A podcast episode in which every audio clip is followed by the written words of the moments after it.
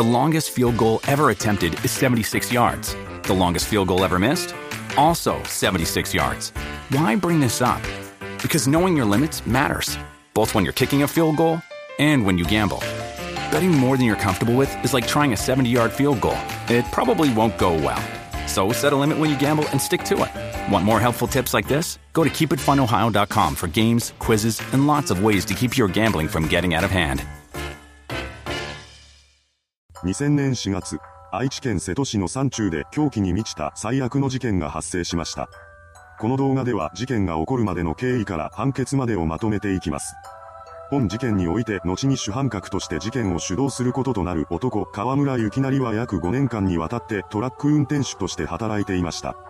そしてその期間に後に共犯となる5人の男と出会っています。男らの名前は野村哲也、牧田昭和、佐藤幸喜、白沢秀樹、池田光一で、牧田を除いた4人は消費者金融のブラックリストに載っているような人物でした。そんな彼らに対し、河村は自らが元暴力団員だという嘘をつくことで虚勢を張るなどしていたようです。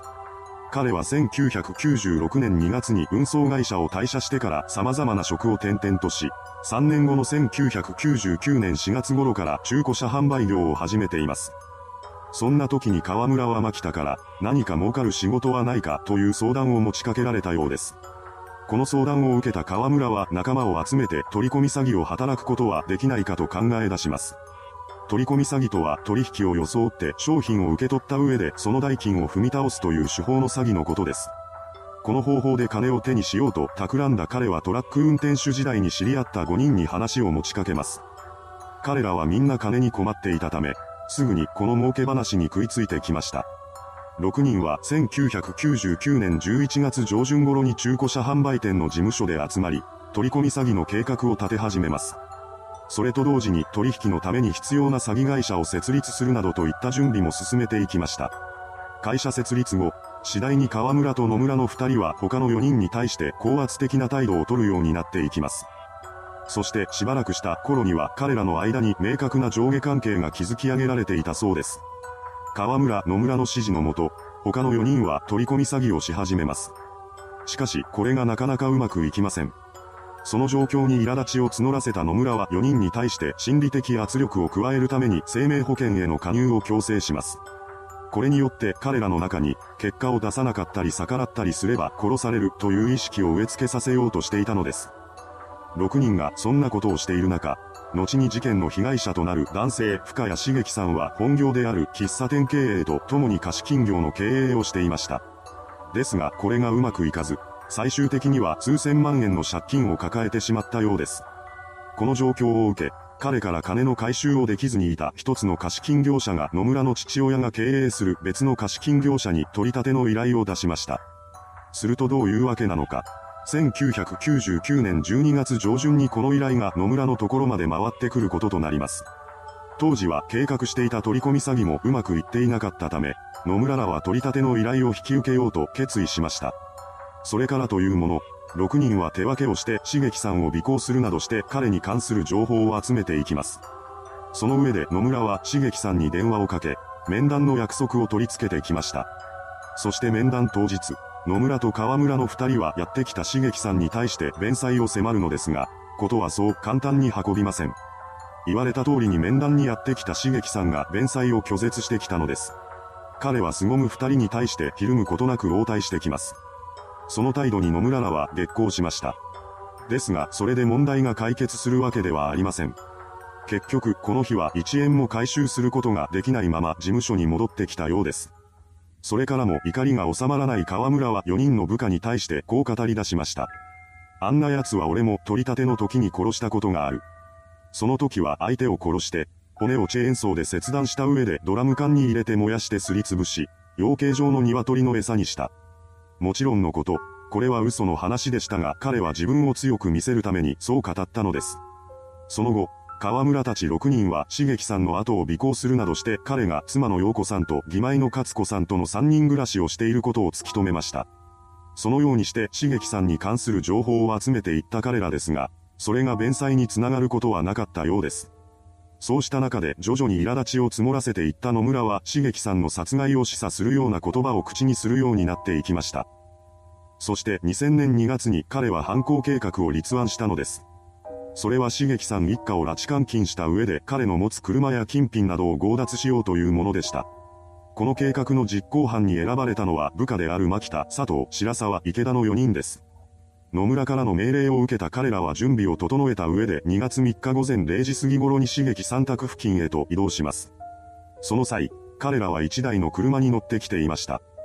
そこで茂樹さんらの帰宅を待ち伏せしようとしていた4人ですが、なかなか帰ってくる様子はありません。そしてずっと待っている間に4人は車内で眠りについてしまいました。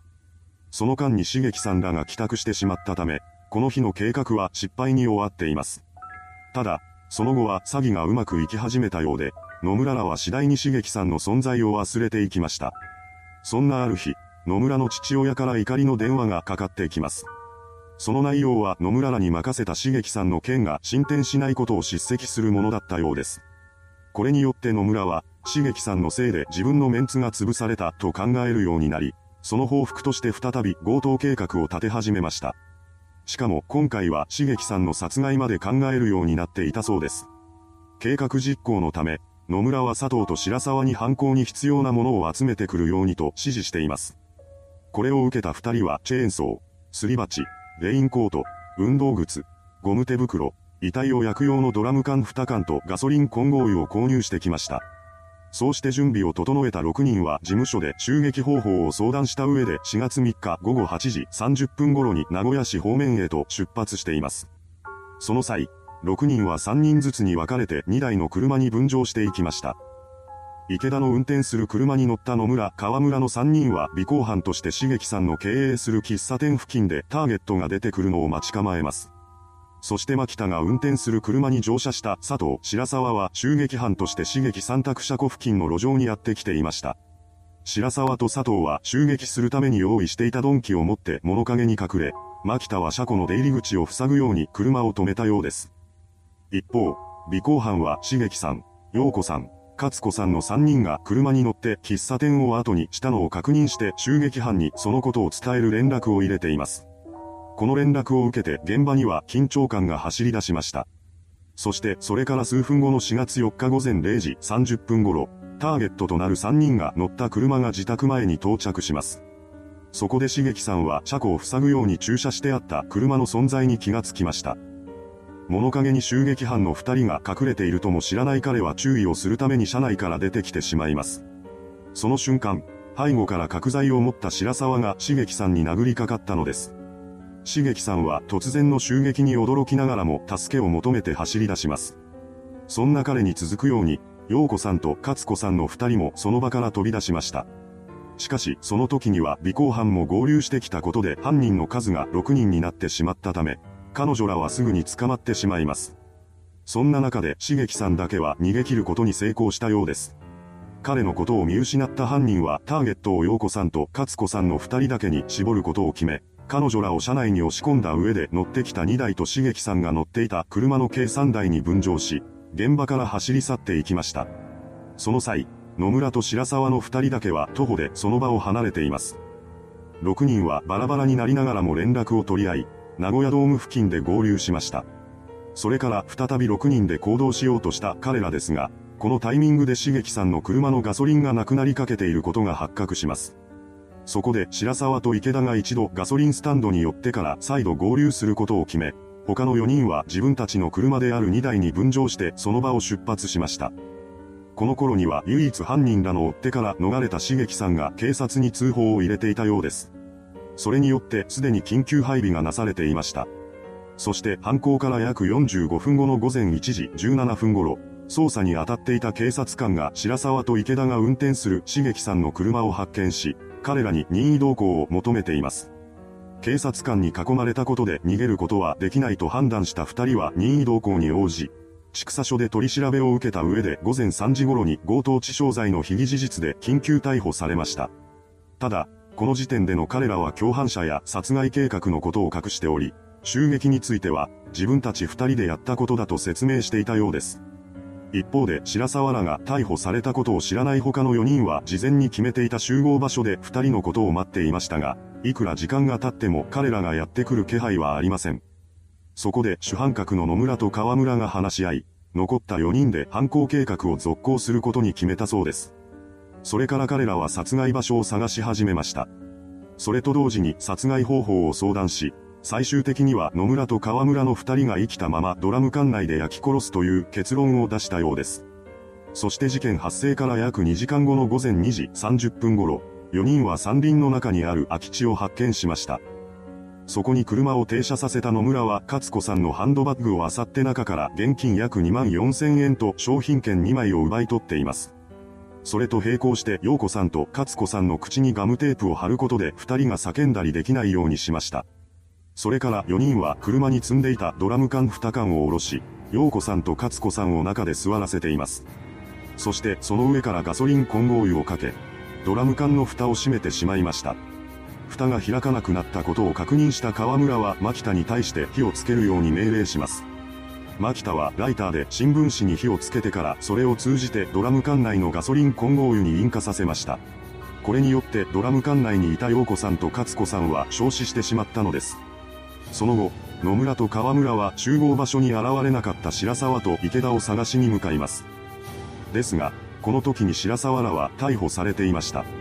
そのため二人を発見できるはずがなく、結局は午前5時頃に殺害現場へと戻ってきています。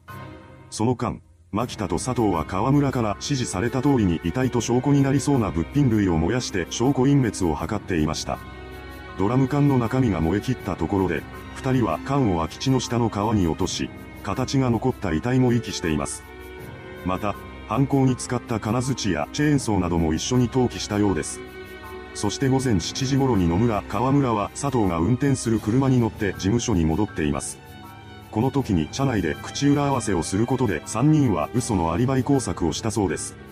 さらに、佐藤は犯行時に着用していた衣類などを処分するために新設した事務所へと向かっています。その一方で一人別の車を運転していた牧田は犯行現場から新設事務所に直行していました。ただ、この頃には警察も犯行グループの事務所を突き止めており、捜査員を事務所付近に配備していたようです。そんなことを知らない佐藤はまんまと事務所に姿を現しました。彼の姿を確認した捜査員は任意同行を求めに向かいます。逃亡を諦めた佐藤はそのまま署に連れて行かれ、午後1時頃に強盗致傷容疑で緊急逮捕されました。彼が連れて行かれるところを目撃していた牧田は野村に電話をかけ、その事実を伝えています。この連絡によって捜査の手が自分たちに迫っていることを知った野村と河村は直ちに逃亡を開始しました。その途中、彼らは単独行動をとっていた牧田と合流しています。それから3人は東海道新幹線などを利用して東京に向かったのですが、その道中に牧田が指名手配されたことを知ることとなりました。愛知県警捜査一課は佐藤の逮捕後に捜査本部を設置し、本格的な捜査を開始していたのです。さらに翌日には公開捜査を開始し、指名手配犯である牧田の行方を80人体制で追っています。一方で牧田と共に逃走中の主犯格2人は罪から逃れるためにある計画を立てていました。それは牧田を警察署に出頭させ、この犯行は自分たち4人でやりましたと言わせた上で行方不明者扱いになっている陽子さんと勝子さんは名古屋ドーム付近で解放したと説明させるというものです。また、それと一緒に詐欺事件の罪も4人に被せることを考えました。そうした計画を牧田に伝える際、野村らは、お前らの家族の面倒は見てやるから、俺たちのことは絶対に話すなと言って口止めしています。この命令に従うことを決めた牧田は潜伏先のホテルから愛知県警に電話をかけ、自分が今どこにいるのかを伝えたようです。こうして彼は同日午後6時6分頃に通常逮捕されました。その後の事情聴取で牧田は野村らに言われた通りの供述をしています。ですが、その嘘を突き通すことは不可能でした。彼が嘘の供述をしていることを見抜いていた捜査員は追及を強めていきます。この圧力に耐えかねた牧田は未だに逃亡生活を続けている野村及び河村の存在を明らかにするのと共に行方不明者となっていた二人の殺害も自供しました。この事実を知った捜査本部は4月6日に野村、河村両名を指名手配しています。また、翌日には殺害現場付近での捜査も開始され、遺体の一部とみられるものが発見されました。4月8日になると山中での大々的な捜索が始まり、次々と遺留品が見つかっていきます。そんな中でも逃亡を続けていた二人ですが、自分たちも指名手配されたことを知ったところで、これ以上はもう逃げられないと考えました。そこで彼らは警察署に出頭した上で、自分たちは犯行に関係ないと言い張ることを決め、4月10日に愛知県警畜佐署へと出頭しています。こうして犯行グループの6人全員が逮捕されることとなりました。それからも捜査は進められていき、事件から20日後の4月24日に名古屋地検が重犯である牧田、佐藤、白沢、池田の4人を強盗致傷容疑で起訴しています。この時には河村を除く5人が犯行への関与をほぼ認めていました。唯一容疑を否認していた河村も間もなくして姿勢を一変させ、容疑を認め始めたそうです。かくして犯人らはその全員が自身の犯行を認める形となりました。名古屋地検は5月1日に主犯格の野村河村を強盗致傷容疑で起訴し、5月22日には被疑者全員を強盗殺人及び死体損壊などの罪で追起訴しました。初公判は7月18日に名古屋地裁で開かれ、それから1年半後の2002年2月19日に重犯4人の判決公判が開かれています。そこで殺害に関与した牧田、佐藤に無期懲役判決。襲撃後に逮捕された白沢、池田に懲役12年がそれぞれ言い渡されました。そしてその2日後には主犯格の2人についての判決公判も開かれています。そこで彼に下された判決はいずれも死刑でした。この判決を不服とした6人は全員が控訴することを選んだのですが、名古屋高裁は第一審の判決をいずれも支持し、6人の控訴を棄却しています。第二審が決審した後も池田以外の5人は納得せず、それぞれ最高裁に上告しました。しかし、その全てが棄却され、被告人全員に対して判決が確定しています。そして死刑囚となった野村と河村に関しては死刑判決確定から約2年6ヶ月後の2009年1月29日に名古屋拘置所で刑が執行されました。いかがでしたでしょうか？人のすることとは思えない犯行に及んだ犯人たち。その衝撃性から事件を知った人々は恐怖に震え上がりました。それではご視聴ありがとうございました。